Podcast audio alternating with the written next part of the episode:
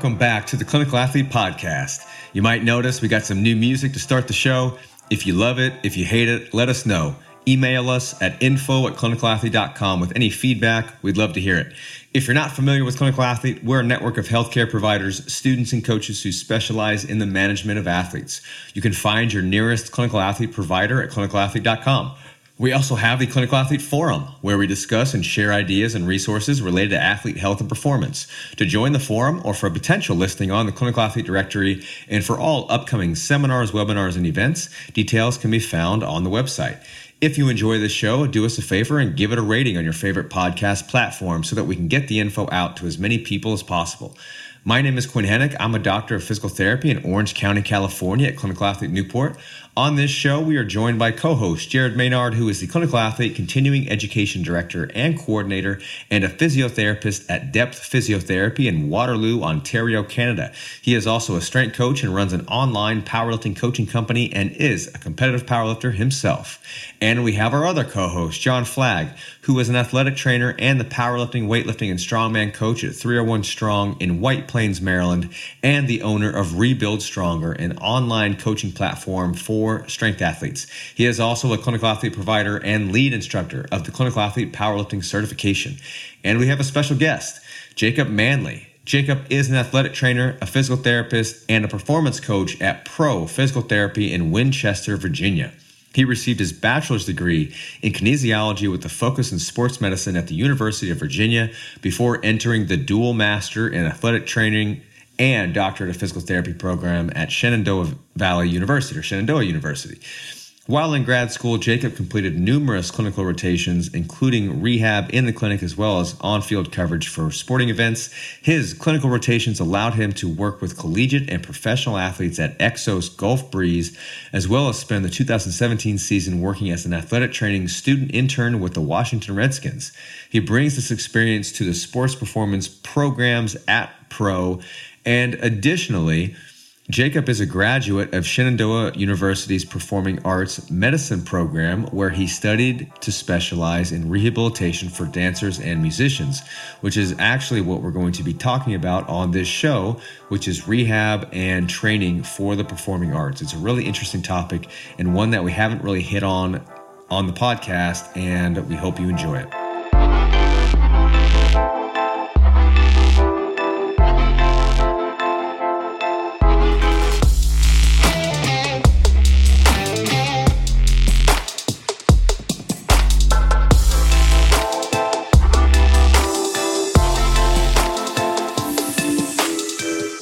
Jacob Manley, welcome to the Clinical Athlete Podcast. Well, thanks, Quinn. Um, it's you know I'm a I'm a long time listener. Uh, I was back on the uh, the forums in the Wild West days where there were no laws and Derek Miles and Michael Ray would just beat you with the truth stick all the time. Yes, so I'm, I'm glad to be on the show. Good, we're, we're proud to have you, man.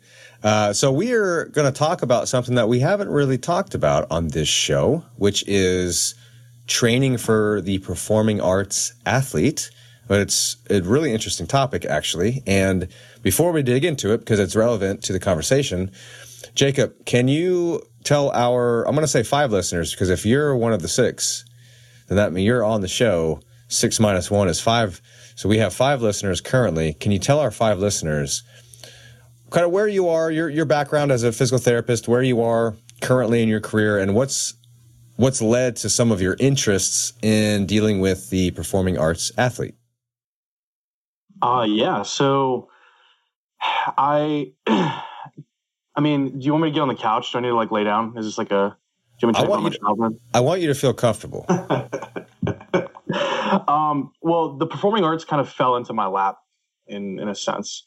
Uh, I was going to Shenandoah University for a dual degree in uh, a master's in athletic training and a doctorate in physical therapy.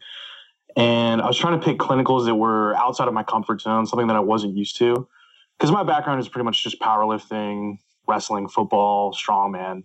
And that was the type of athlete that I was used to interacting with. And when I was in grad school, the director of our athletic training program, uh, Rose Schmieg, her and some of the other clinicians that work at Shenandoah started a performing arts medicine program. And it was a two year graduate certificate to kind of focus on working with uh, ballet, musicians, jazz, tap, modern, ice skaters, martial artists, kind of anything that would fall outside of the traditional athletic realm that's more of a performing art.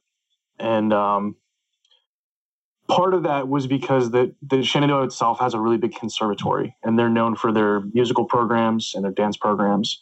And it developed as a need for them to serve the students uh, here at the university. And they decided to turn that into a, a graduate program. And I was very hesitant because I had already started. I did I did PT for a year, and then I added in athletic training. And so I was kind of hesitant to add a third program on just because there's a lot of course credits, more student loans, stuff like that. And instead, I tried to set up a, a unique clinical experience where I could work in the dance athletic training room to see if it would count for my PT part time clinical. And so every Tuesday for, I don't know, 10 weeks or so, I would go do a split clinical. I'd go work at the hospital for about six hours, and I'd come over to the training room at Shenandoah and work with the dancers for about three did some backstage coverage. Um, really just kind of found a niche. Like I, I, really liked the people that I worked with. It was so vastly different than the population that I would I was used to treating, and um, they kind of just guilted me into the program. So Rose and Michelle were just like, "Hey, you know, this is a good fit for you. It's only another twelve credits. You should totally take this opportunity and just like learn a little bit more about this population." And so going into my third year of PT school, I was like, what the hell? I'll just add on a third program. And so did that, finished out. Uh, still kind of thought that I was going to go more of like the traditional, like, you know, ATPT, like pro sports, just like every other, you know, sport physical therapy student that's out there. And um, did a clinical at Exos, did a clinical with uh, the Redskins. And then my last PT clinical was uh, at Pro Physical Therapy in Winchester, which is the same town that Shenandoah is in. And um, they liked me. It was a good fit. And uh, they offered me a job. And it's been a really, really rewarding experience because it's a really good environment for me to kind of grow some unique skill sets. And our our owner is really, really, really passionate about just kind of growing you as a clinician and figuring out what you're passionate about and trying to foster that. And uh, just from there, I've been able to take advantage of some, of some, unique opportunities and get a little bit more involved with Shenandoah and just do more stuff with the dance world. And so I guess it was end of October, I did a presentation at the International Association of for Dance Medicine and Science, or IADMS, up in Montreal, and then just gave a little spiel on uh, kettlebell training for for dancers. So that was probably a little bit long winded, but it's been a interesting process to kind of end up here. What are some of the unique challenges that you face or are there with when it comes to the dancing population? When we look at them in the lens of, of an athlete versus if you were if it was a basketball player or a football player or a soccer player or something like that so i think the first thing is that athletic identity most dancers are not going to like it if you refer to them as an athlete they're a dancer they're a musician they're an artist and I think that's one of the big stigmas that you see is just this notion that even though dance is incredibly physically demanding, that it's this separate entity from the realm of athletics. And so when you look at local studios, local companies, they're not thinking of necessarily thinking of dancers as an athlete or someone that's doing, uh, you know, they're not really thinking about like programming or dare I say periodization or anything like that. They're just thinking about dance. And so, and a lot of times now, this is my opinion. I don't know that I can back this up with like hard data, but the vast majority of what I've seen and kind of like the the vibes that I get in this community is that in order to get better at dance, you have to dance more, right? Mm. Whereas if we look at athletics, a lot of times it's not necessarily, you know, doing more of that sp- particular skill set. Like certainly there's a, a large chunk of technical work that you need to do to, to progress that skill but a lot of times we're looking at other methods or other other pathways to improve your overall athleticism or presence on the field or court. Whereas dance is kind of this singular mindset of just we have to dance more, we need to stretch more, we need to do you know more plies or more crunches or, or things like that. And so I think the the notion of identifying as an athlete is a really big stigma. And then I think a lot of the things that come along with that are also really tough. Um, especially when you talk about strength training. because ballet in particular is incredibly aesthetically demanding and so it has this very you know beautiful look of like long lean lines where everything has to be a specific way and if you introduce strength training the the first thing that people freak out about is getting bulky right? There's this whole notion of just i'm going to get too bulky i'm not going to look good on stage. And that is just that's a huge huge stigma that you have to fight. Would you say that's similar to the transition over the last few years that endurance sports has seen, especially like high level marathon running or cross country type environments where the, the early on the strive was always for lighter athletes, right? Light, light, light, light, light, so that you could run faster. Um, strength training wasn't a big focus. It wasn't something that was really brought in until really more recently. And then when we look at the training, it was always well, just run more. Is is what you always kind of heard. Well, if you want to get faster at a 5K or you want to run a marathon, you just have to run more. And we've seen the endurance community start to embrace strength training as a means for increased performance. You see an uh, increase in lean body mass, which is actually functional weight, um, and, and, not seeing uh, uh, an increase in time and, and, and that sort of thing, and overall healthier athletes because of that resistance training. Do you see that as, as being a similar path and they're still kind of struggling with that? Or are they starting to make strides in the same direction? I mean, I definitely think that there are a lot of corollaries with that. And I think you could even take that back to football too. If you look at like the inception of strength and conditioning coaching in the world of college football, I mean, everybody thought that if you lifted weights, you're going to get too muscle bound and you weren't going to be athletic, right? And then Nebraska started started training people, and they just punched people in the mouth when they were on the field. Um, but but yeah, to go along with the kind of the path that you see with endurance athletes, I think when you look at the top level of performing arts, so like when you look at Cirque, Cirque is a massive international company. They have tons of, I think I want to say they have close to 1,500 or 2,000 performers that work with them worldwide. And I want to say on average, they're running about 25 different shows between Vegas, Montreal, uh, DC, New York, different uh, cities in, in Europe. And they they provided this huge presentation uh, for us at the IADMS conference. And it was actually really refreshing to see because they hired an epidemiologist about two or three years ago and brought him in and tried to do um, just start collecting data on injury risk. Uh, you know, what's what's happening to our performers? Who's getting injured? How are they getting injured? What's the time loss of injury? And then using all of that data, extrapolating it, and then trying to to bring on like modern um, stress science and strength and conditioning literature to help them to try to find ways to mitigate uh, injury risk. And I want to say they were able to bring their, I may be misquoting them slightly, but I think that they were able to bring their injury injury uh, numbers down to like less than one or seven per thousand exposures, which was pretty crazy. Down from like it was already low to begin with, but they were able to get it down pretty low. And so, I mean, you're you're seeing a lot of that stuff take off at the higher levels. So like the bigger companies that have a strength and conditioning coach. Um, like the Royal Ballets in like London or Australia or whatever, um, they have they have a staff. The Houston Ballet has a strength and conditioning coach and they work with the the dancers.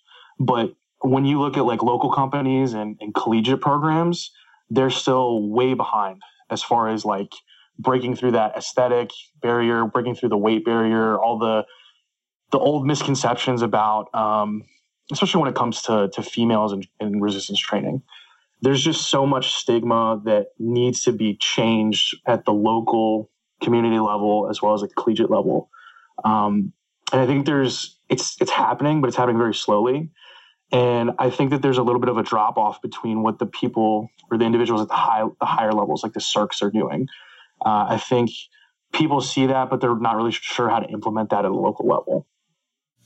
If we break down the performing or the a ballet dancer or performing arts athlete, and I, I'm just we're just call them athletes for our, for the sake of the of the conversation here. Mm-hmm.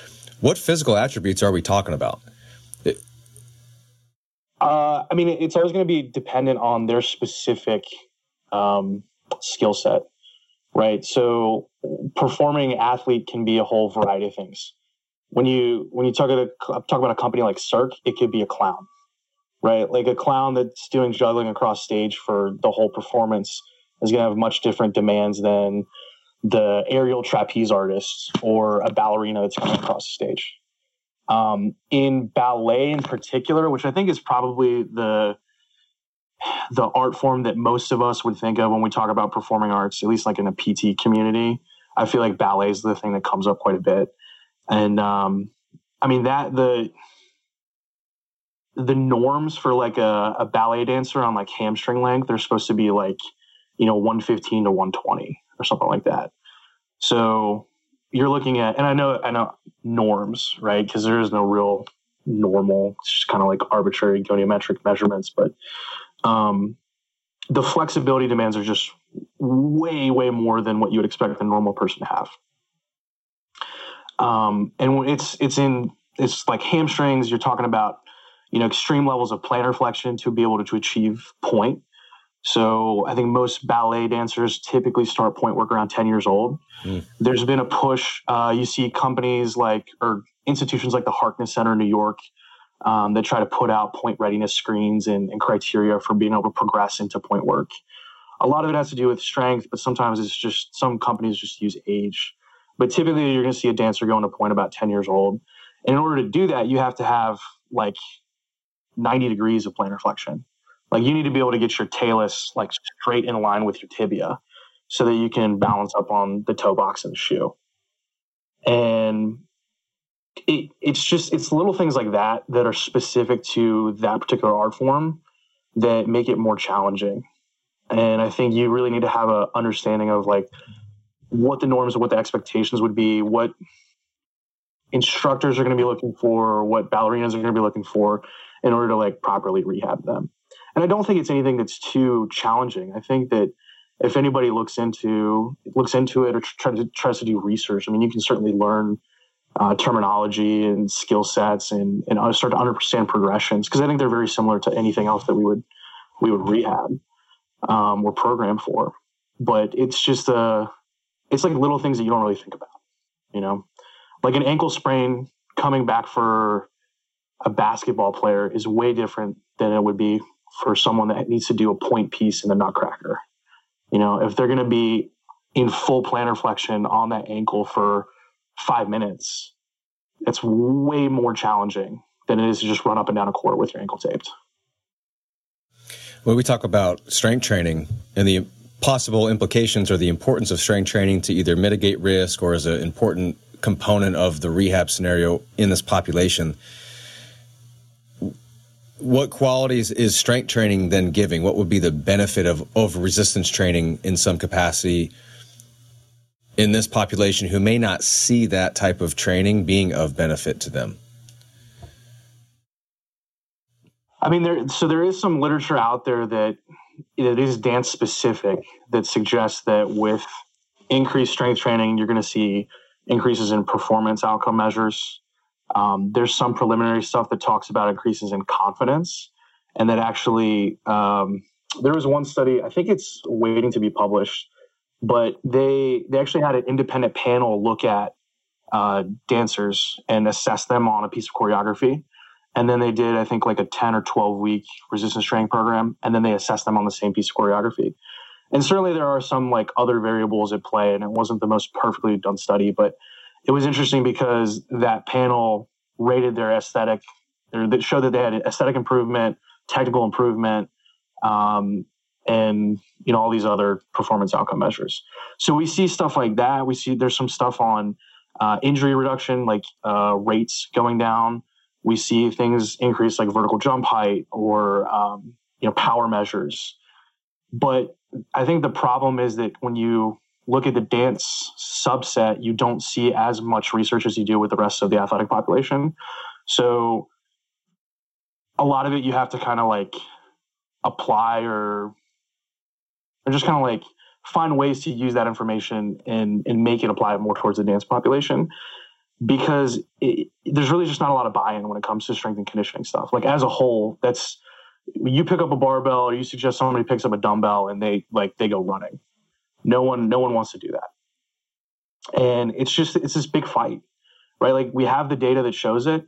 People know that we have the data. We talk about the data all the time. It uh, you see it in the Journal of Dance Medicine and Science. When I was at the IADMS conference, people were talking about it, you know, all the time. That like we these are things we need to do. You constantly see um, deficits in cardiovascular capacity or strength and conditioners, just strength levels. Those are always identified as as things that need to improve, but nobody really does anything for it. It's just at the end of a class, we'll do like some some body weight plies or squats, or we'll do some crunches, and that ends up becoming like the standard of what strength training is for like your local company.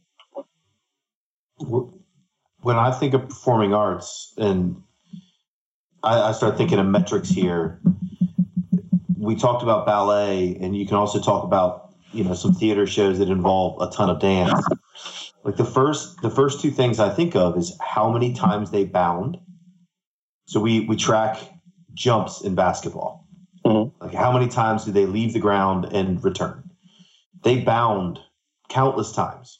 And then distance traveled. So we we we track with GPS units uh, soccer teams and uh, you know, rugby teams and stuff like this.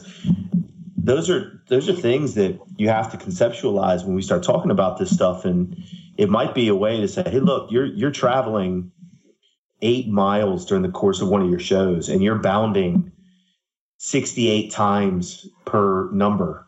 Like we we need to look at what just a basic strength training and plyometric program could do for you in regards to being prepared for that instead of just like okay more practice more practice more practice. Because obviously you know sport practice and, and, skill development is of obvious importance. Like that's you have to practice your sport you have to practice your skill or your choreography however you want to frame it. But we also have to be prepared for practice. And if you're going to be traveling miles during a show then it's probably best that we put on some miles outside of dance. Am i off base on that no, no, I, I dude, I com- I completely agree with you, John. I think what an interesting challenge that that often comes up within the the practice part of the of ballet in particular is that classes are not structured in the same way their performance is right so when you go into a ballet class most of the time it's going to consist of some sort of warm up sometimes it has a moving piece to it where they go through like some plies um, chasses. I'm just going to say a bunch of dance words. Basically, they they do a bunch of like lateral movements as well as you know bounding, leaping, jumping type stuff. Um, there's like 15 different ways to say jump in ballet. It's it's kind of annoying, and I have to remember. Uh, no, but I can do I can do some turnout in different positions for you later if you need to see that. We can do that off camera. Um, but the way that most classes are structured is they have they'll have a warm up and then they'll go to the bar. So they'll do a lot of like um, kind of balance work with different gestures, uh, kicks, stuff like that, like where they have the bar to stabilize them or to, to kind of like give them something to have some sort of balance aid. Then they'll do some sort of center work, which is they're going to do movements, uh, jumps, partner work without the aid of the bar. But regardless of what part that they're on, they typically only do, you know, maybe 8, 16, or 32 counts of a particular movement. So they're basically taking a chunk of choreography and only rehearsing that particular chunk. So it's like they're going to work on, you know, this chunk of it for 30 seconds, this chunk for 30 seconds, this chunk for a minute, and they're going to practice all those pieces individually. And so they may not put together a whole string of choreography until tech week or, or show week. So you're basically looking from like a metabolic standpoint. You've got all these rehearsals and practices that are like, you know, like your your phosphocreatine or like low level um, pathways, and then you go into tech week, and they haven't done any sort of like cardiovascular preparedness, and now they're doing like a 15 minute piece from start to finish in a costume, right? So you have all the demands of like extra weight because of like a costume thing. You've got props that they have to like move around or incorporate on stage, and then they're doing like a full piece. And so it's when you think about like prepping for that full piece, there isn't. It, seems like sometimes there isn't a lot of thought into like actually preparing the the athlete for the demands of that, right? Because it seems kind of backwards. Like if you're only going to practice like 32 counts of something over and over and over and over, and then they have a whole bunch of breaks, it's almost like you're running like like a like a football practice. You know, you're you're doing like eight seconds of work, 10 seconds of work, 15 seconds of work, short bouts of, of exertion, and then you're resting. And then you're learn a new piece of choreography and you're practice that over and over and over versus like actually stringing the whole piece together. You, you talked about the the stigma and the resistance to the idea of strength training. Um, when it comes to energy systems and conditioning, is there the same stigma as far as trying to improve conditioning overall, or is that a little bit more of an easy sell? I think the the word that you'll hear dancers use more often is like is cross training. I feel like that's the most like dance acceptable term. Um, there's much less stigma, in my opinion, to cardiovascular activity than there would be to resistance training. But then there's also even when you get into resistance training, it depends on how they're classifying resistance training because there's certainly some dancers that are going to go to Planet Fitness and use a bunch of, you know, exercise equipment.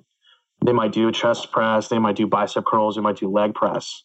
And so they're certainly doing resistance training, but there may not be the intention or the plan to do something at more maximal loads. Mm-hmm. You know, I think a lot of them with Instagram culture the way it is, with Fitspo the way it is, uh, there's probably a whole bunch of people that just do a lot of like, you know, 30 or 40 rep, like two pound pink dumbbell exercises because that's what they see.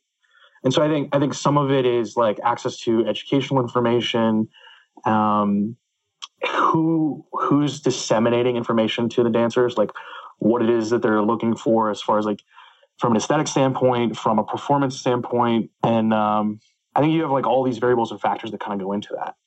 So I think cardio becomes easier for them because it's not as like scary. I think a lot of times there's there's confusion on how to do barbell movements safely, especially within that population, because it's something that's so different than anything that they've ever done their entire life. And it's not like you're going to walk into a traditional studio and see a barbell or squat rack. Mm-hmm. Um, and I'm sure that if parents brought their eight year old kid in and they saw, like, I mean, if I had a studio, I'd have like six squat racks in the back.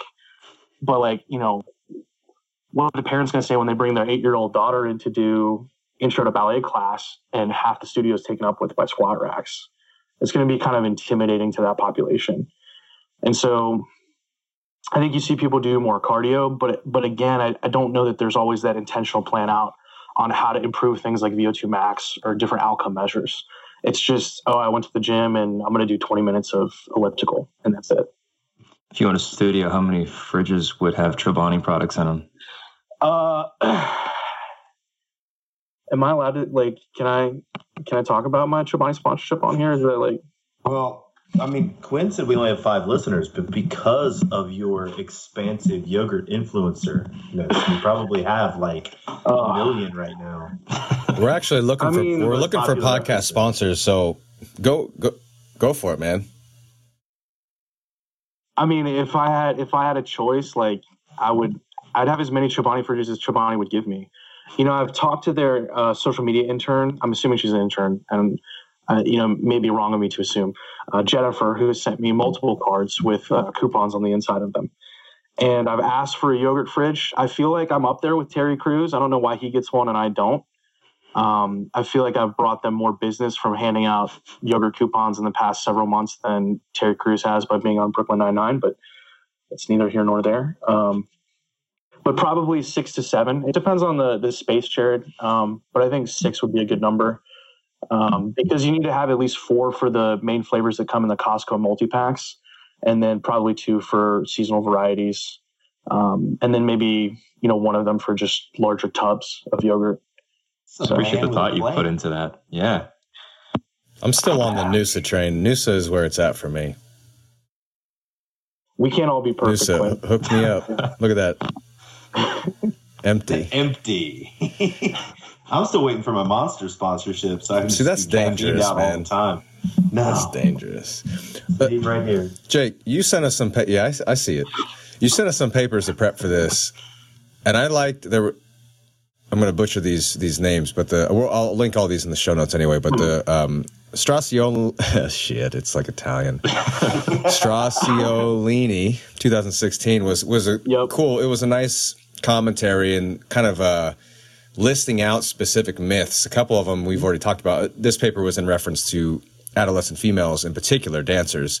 Mm-hmm and kind of you know debunking resistance training being unsafe for kids and that's that's something that's got some data behind it just in general resistance training for youth athletes and then they touched on the um, resistance training resulting in bulky muscles when even especially with adolescents they're not hormonally they don't have the hormonal profiles to get bulky anyway even if they wanted to do some type of bodybuilding or hypertrophy it's much harder for uh, pre-pubescent kid to get bulky. So resistance training is you get those neural components. And obviously the way that you train you can get strong without getting bulky. So i really like that paper. But there were a couple others that talked about what you touched on. The Koutedakis paper 2004 and the i want to say it's Koutedakis. okay. All right. Yeah Twitchett 2009 did i get that one right? I think so. Okay. Well, both both of those papers they talk about what's important for a lot of athletes is that this the difference between the skill and the fitness qualities that are inherent in in the in the sport in the skill itself. So dancing helps you to develop the skill, but especially the way that you just described how the practice is, a quote unquote practice, how it's structured you're not developing that's that's a limited stimulus to develop the fitness adaptations that either augment the skill or mitigate risk or prepare for performance perspective which duck, dovetails into a question that I had for you. Do you clinically see more injuries during show week or at a performance at a show versus over the course of just kind of normal day-to-day training so it's going to depend on how you classify injury. If you're looking at time loss, I mean, I've only seen such a limited subset with like kind of like one university and only like periodically when I'm helping backstage and stuff like that. But I would say in general, what happens is if you look at their their kind of like general GPP levels, right? Like I mean, they they have a general level, and then all of a sudden Tech Week comes and their demands go up so high that like everybody's everybody's on edge, everybody's freaking out. So you have this psycho this whole like psychological component where costumes have to fit, like they got to do last minute mm. changes to that. Unforeseen things are going to happen with stage direction and stage management, and so they're trying to get all that stuff down. But then you have this massive spike in acute activity. And if you have people that have already been nagging something or like nursing something throughout the the whole season, more often than not, it's going to come to come out to play during tech week. So working backstage, like during a weekend uh, concert, dude, I'll be back there and people will be coming. It depends on the show and depends on what what night it is typically, but usually people start coming out of the woodwork that are just like my back hurts, this starts bothering me, you know, my hips bothering me, and more often than not, I would I would attribute that to that acute spike in in uh, activity and, and demands for what they need to do. Can this be? I mean, these can be the conversation starters, kind of right off the bat, as far as education, at least maybe for the for the athlete.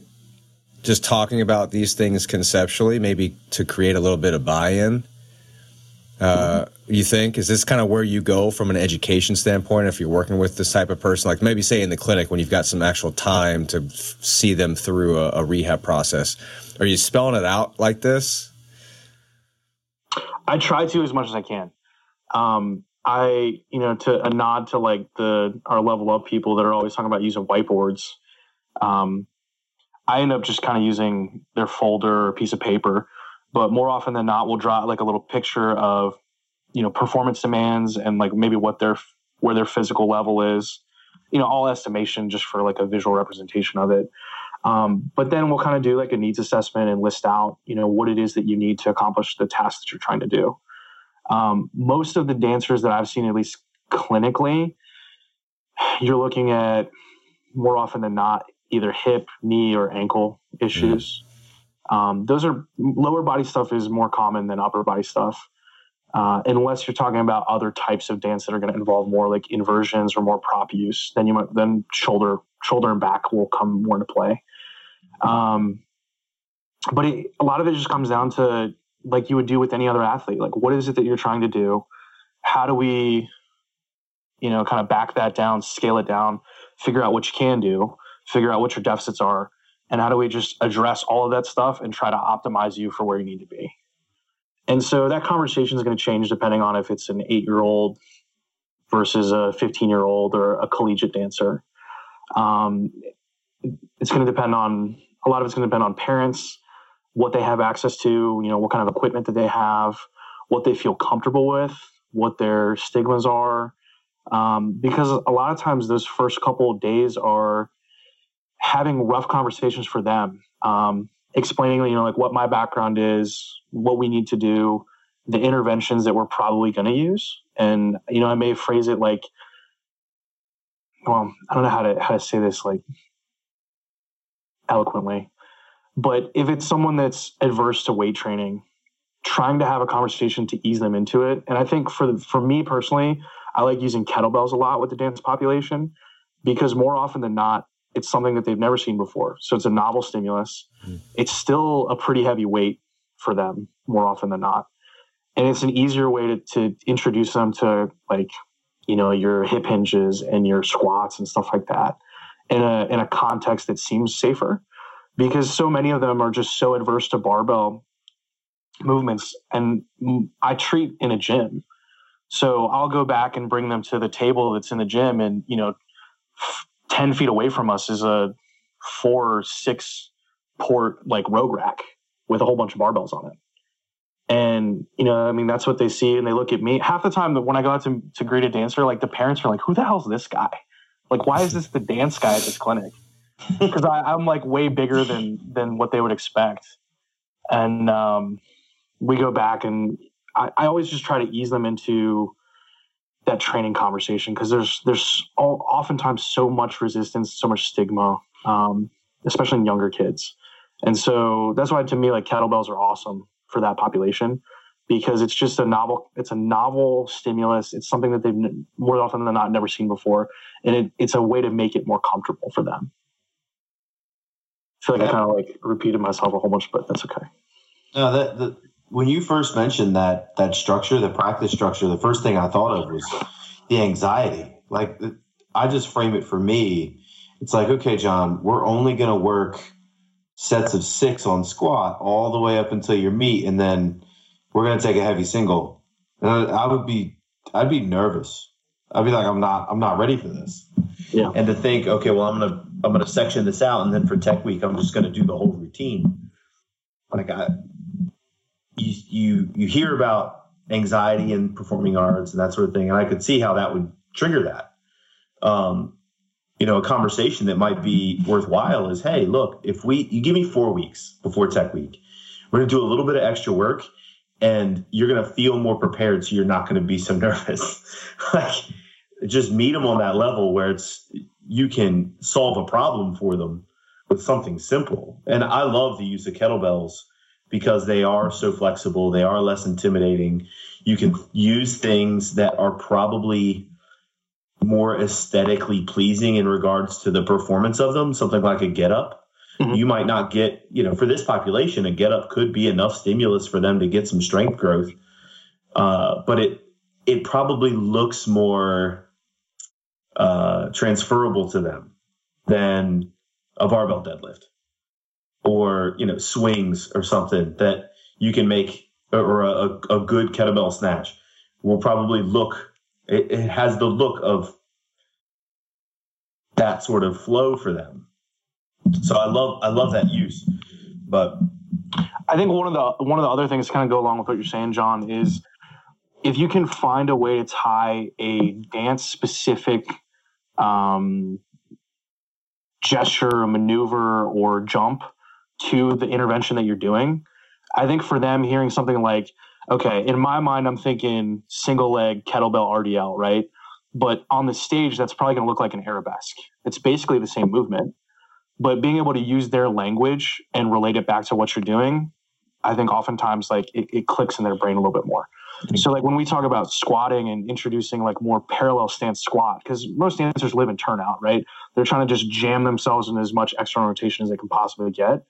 And so trying to get them more into like a traditional parallel or or like um what, what we would like a shoulder width squat position and then kind of like work them into more squats deadlifts and then be able to have that conversation that this is going to help you with plies it's going to help you with vertical jumps it's going to help you with um, your sautés jetés anything like that being able to speak that language really helps break down some of those barriers yeah, I'm just thinking sumo deadlift, sumo deadlift, sumo deadlift. I mean, you well, that's only that's only for a wide stance second grand plie jump. Oh, uh, okay. Yeah, you didn't know that, John? Duh. That's another way to jump, I guess. I was just going to say you're you're increasing the salience of what you're doing. We, we, talk about it.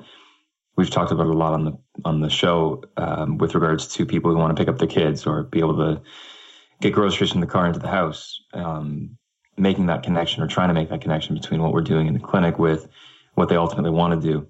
Um, so I think that it's really useful for for me at least. I'll speak for myself to have you as someone who's working with performers, people in the arts, to tell us about how that how we can make that connection or try to do that with dancers or with these artists because I, I wouldn't know how. Well, I wouldn't have a great idea otherwise. I think I think the the biggest thing is just being able to speak their language. Um, and honestly, for me, the hardest class I took in grad school was dance terminology because it was literally, I had to sit there and learn the history of ballet, like all the different types of ballet, which styles had which gestures in it. I had to learn all 15 different ways to say jump, right? Like a, a jeté is what we would call like a leap or a bound, probably, because you're going one foot to one foot but then two feet to one foot has a different name, and then one foot to two feet has a different name. And then you've got all sorts of different movement combinations. Um, and like it, it's it's challenging. It's challenging to learn that French. And I still struggle with it sometimes, but I think I know enough of it on a regular basis that when they hear me say that term, they go, "Oh, this guy knows what he's talking about." Yeah. Well, just I've had the the pleasure of working with a couple of dancers, uh, throughout you know, the last couple couple years, maybe. Um, and I know maybe three or four terms, but you know, plie, demi plie, grand plie, demi plie, a couple positions, and it's happened where I've had a dancer come in and I've just casually busted them out. I've exhausted my, vocabulary, but I haven't let on to it.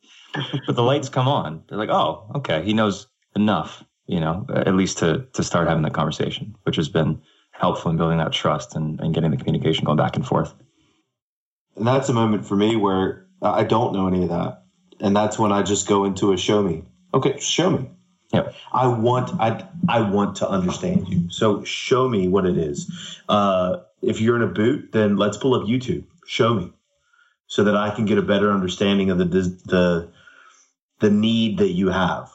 And and I think this is this is great stuff because people are going to start looking this up and and really start kind of looking into it because it's uh, we talked about it before we came on this is a, a, terribly underserved population and to to help people you do have to we talked about it in a previous podcast have some sort of empathy towards them which means that you have to take some sort of effort and give a piece of yourself to understand what it is that they need to be able to do and for us to better serve these individuals then we have to figure out some of these things that we may not have any knowledge of, or at least open the door to them to help them educate us.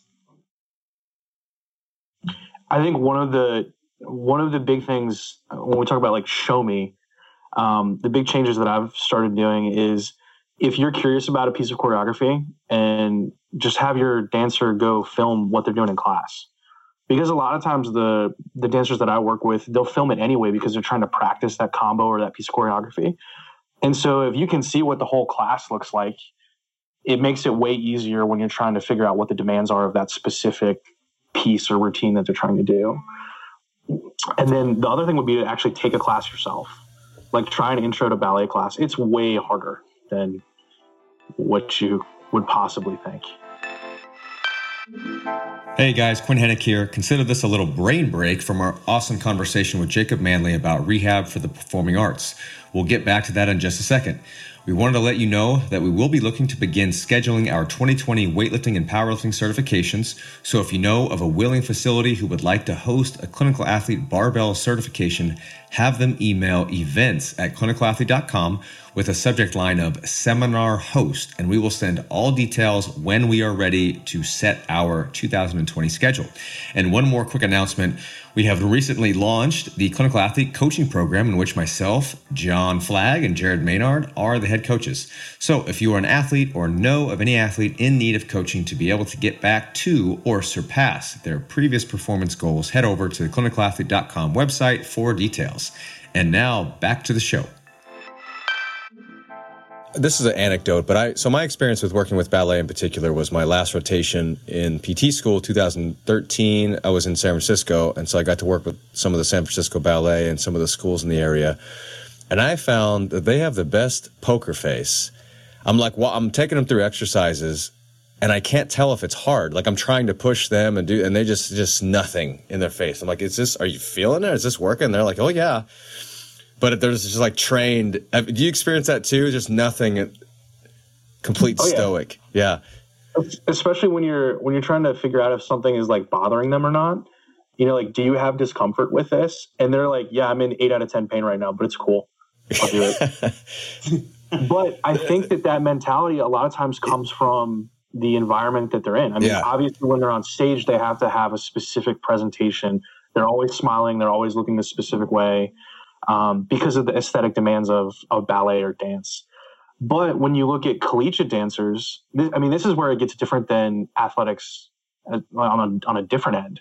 And that's from in, an, in a collegiate setting, dance is their, their major, right? If they get hurt, they don't, it's not like they just miss a season or they, they're taking a red shirt. They've got, sometimes they have to withdraw from classes and will have to repeat another semester, another year mm. in order to graduate. So when you're making those return to, to dance or return to play calls, if you're working with collegiate dancers, that's just one more thing that you have to consider because time loss equals, you know, grade loss or loss of a, of a class or, a semester potentially. And when you when you have someone that gets like a, a labral repair, I mean that's automatically almost a, a, full year that they have to repeat if they want to go through a, a and come out with a dance major. Wow switching gears a little bit, mm-hmm. I want to you I want to touch on musicians. Okay. Because we've I'm curious about this because I equate musician. Uh, this is going to sound bad initially, but as I equate musicians or the management of such, I almost equate it to somebody who comes in with discomfort who works a desk job, where it's they're coming in not necessarily into exercise or resistance training or anything. They're coming in, they have a job to do, and it's this repeated thing. And I, my, my management I can't have them quit their job, but yet that mm-hmm. is one of the main triggers. And I've worked with musicians kind of in the same vein. This is my livelihood. It hurts when I play or I'm having troubles doing my job. Are, do you find that that's a difficult thing to manage if especially if somebody's not necessarily buying in to anything else other than hopefully looking for you to fix them, quote unquote. Yeah, and I think that that's a that's a good corollary to. I mean, I, I don't. I think they would probably take offense to you comparing them to working a desk job, but as far as like the the occupational demands of that specific thing, I think that's a great way of of looking at it. Um, musicians are a little bit they're a little bit different, man. Especially when you get into the higher level musicians. And depending on how they're trained, they also have a, a very old school mentality of no breaks, practice for like eight hours a day. And because practice is the only way you're going to get better.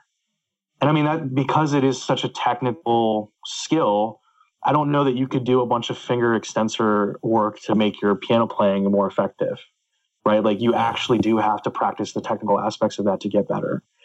Um, but you, it, it a lot of it depends on on their practice routine, the environmental demands of of where they're working or where they're playing, um, their particular instructor or mentor or coach because some of the more i guess the, the younger uh, crop of of instructors or people that are, that are teaching lessons tend to advocate more for taking breaks uh, and, and doing things like warming up or doing exercises to enhance your physical capacity to be in that position for so long. Mm. But if you look at the older the older population, they tend to be very much, you know, I play for five hours straight never take a break.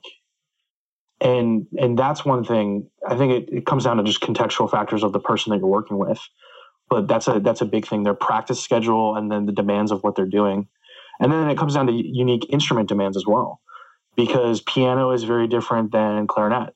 Um, drumming is very different than playing like the oboe or saxophone and different music, different musical instruments have different physical demands, right? Like one of the big things that you see with clarinet players is is thumb UCL sprains, because the weight of that instrument is typically just on the thumb.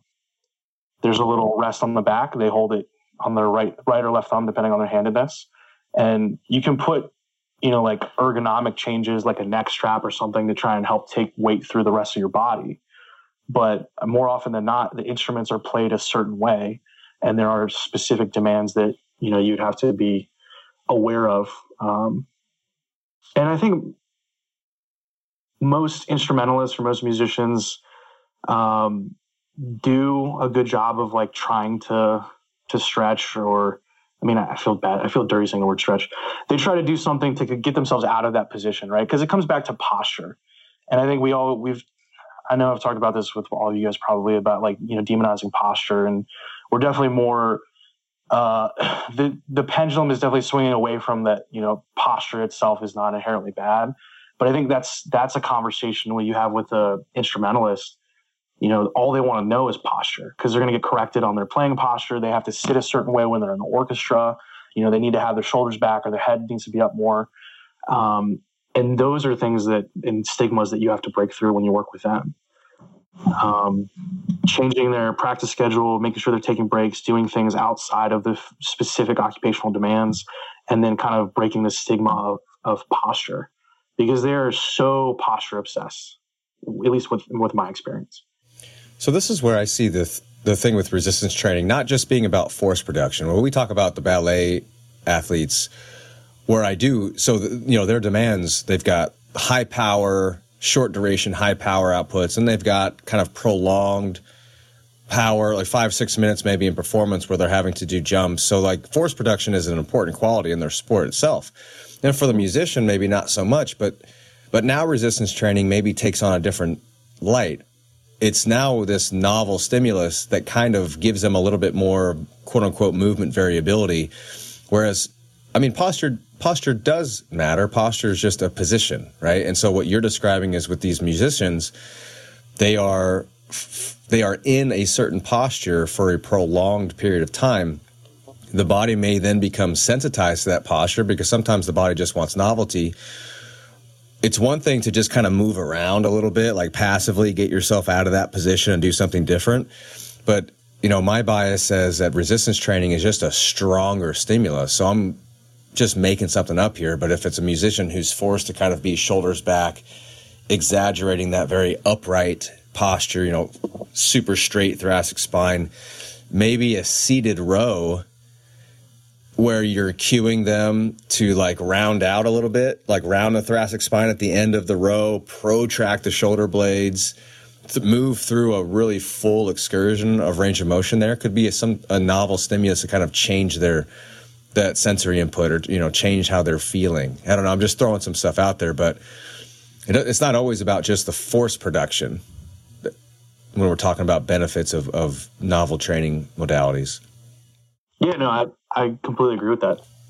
People always talk about the the best posture is your next posture.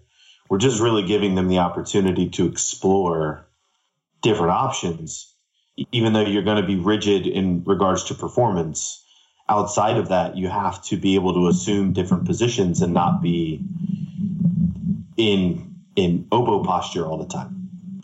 So just allowing them to explore options and obviously there needs to be more research especially in this part of the field but it could actually increase their capacity to maintain their play posture because they've been able to explore others. Oh yeah, completely agree with that. The same thing for vocalists. Vocalists are another group of mm. um, performing artists that are. It's a very posture heavy um, occupational demand, and then depending on whether they're in a chorus, they're a soloist, or they're doing musical theater, you have all these other constraints and demands that they have to deal with. Um, but I think when it when it comes down to like musicians, posture is like one of the big things that they're going to talk to you about, or you should probably ask about to have that conversation.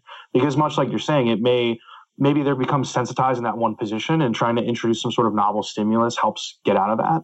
But it may also be like what John was saying, where you need to we sh- we should probably try to help them build up a physical capacity to be able to maintain that for being able to play through a three hour orchestral performance. Just by getting into other ones. Yeah.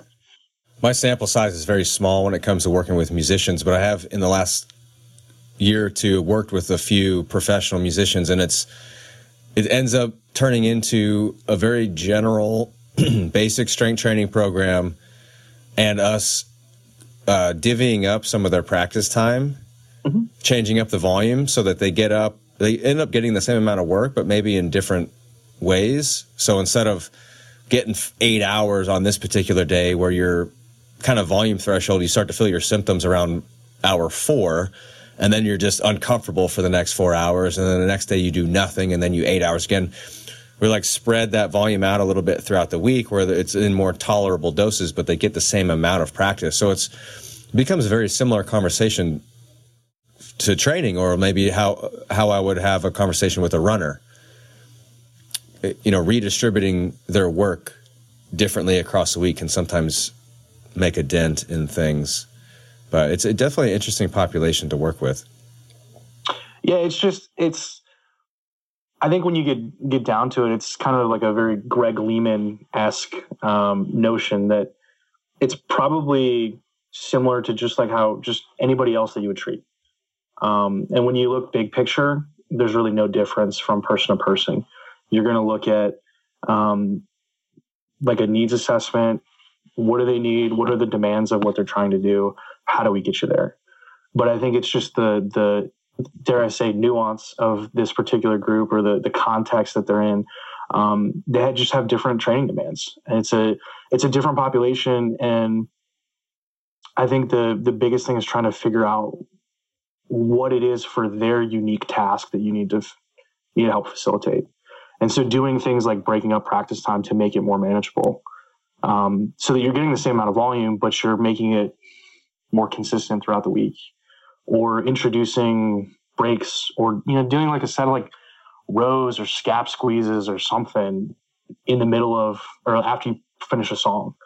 Um, just something that's very doable for that particular group. Because i think again there's there's probably and this may be more of my opinion or what i've seen but i would say more in the the collegiate and professional um, musical world there's probably also an aversion to strength training mm-hmm. um, just because they're so skill dependent, technical dependent on their particular task.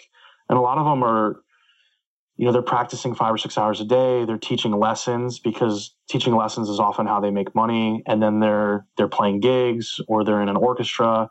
And so, you know, sometimes they're working upwards of 60 hours a week when it comes to specific, you know, technical demands of of being a musician. So I think it's easy, just like with anything else, to get caught up in the in the details and to almost have this like paralysis by analysis. Um, but I think if you look more big picture and just try and boil it down to to that needs assessment and and how do we dose you back up into to what you need to do, it makes it way easier. I think this has been great, man. I think that people are going to get a lot out of this. And uh, where where can people connect with you? Um, so if you want to email me, there's my work email, which is jmanley at mypropt.com. Uh, if you're looking to slide into my Instagram DMs, uh, you can find me at uh, the Movement Docs Instagram, which I am you know, I'm, I'm repping the merch here. You know, all six of our our followers probably Yeah. have a t-shirt as well.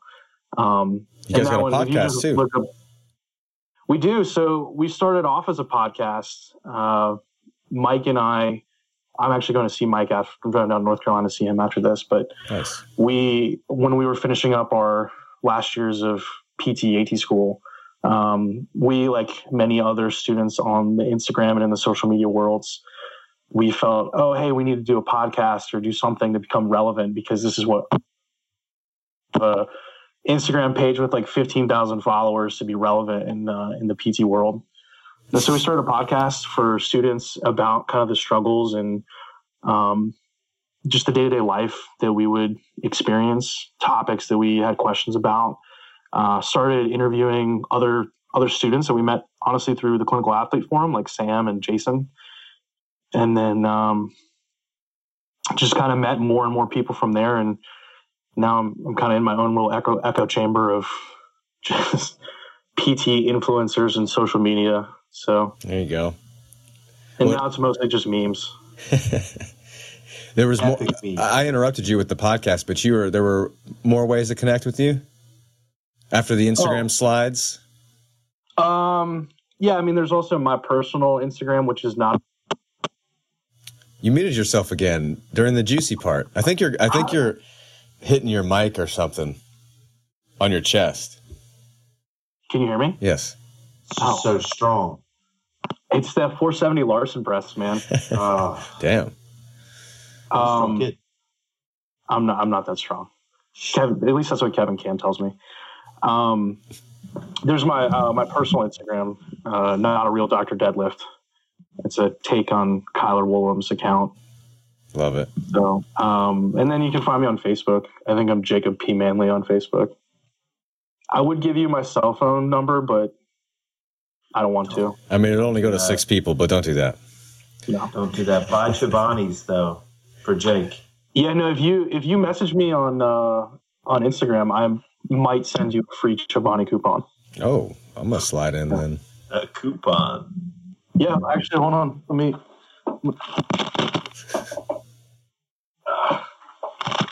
Let's see here, There they are. Quinn. If you Oh, um, if you guys send me your address, What? I'll. Uh, I'm telling you, man. My girl Jennifer hooks me up. We'll definitely do that. Influencer. I mean, I know you like you like uh, Noosa, No, but uh, Chobani's I think bum. I'm no. uh I just have a you know have a hierarchy, but as long as it's not like fat free, plain anything, I'm good. I just need some flavor, or it needs to be whole milk. you just can't be like like Deuce Gruden and and have Oikos triple zero. Yeah, I have to put some honey in it or something. I don't know how he does it. Ugh. Dude's a machine. He is. I miss lifting with him, man. That was always fun. We had a And then blast had- after practice. David Johns Yeah. instead. Yep. Jake, thanks so much for being on, man. Uh, thanks for having me on. It was a, it was a blast. Absolutely. Absolutely. Uh, we will put all those things in the show notes. We'll put those four papers of the lead authors whose names I can't pronounce in the show notes because they're actually really good reads. And, um, you know, hopefully it'll be interesting to see what comes out from it because I think the narrative is going in the right direction. It's just about getting some data now on, on these particular populations. John, thanks for joining us as always. Thank you. Uh, Jake, Jared, good to see you. yeah, Jared had to skip out on, he had to go save some lives, be a real PT. That's right. Uh, but we'll thank him for being on, and, and we'll talk to you guys next time.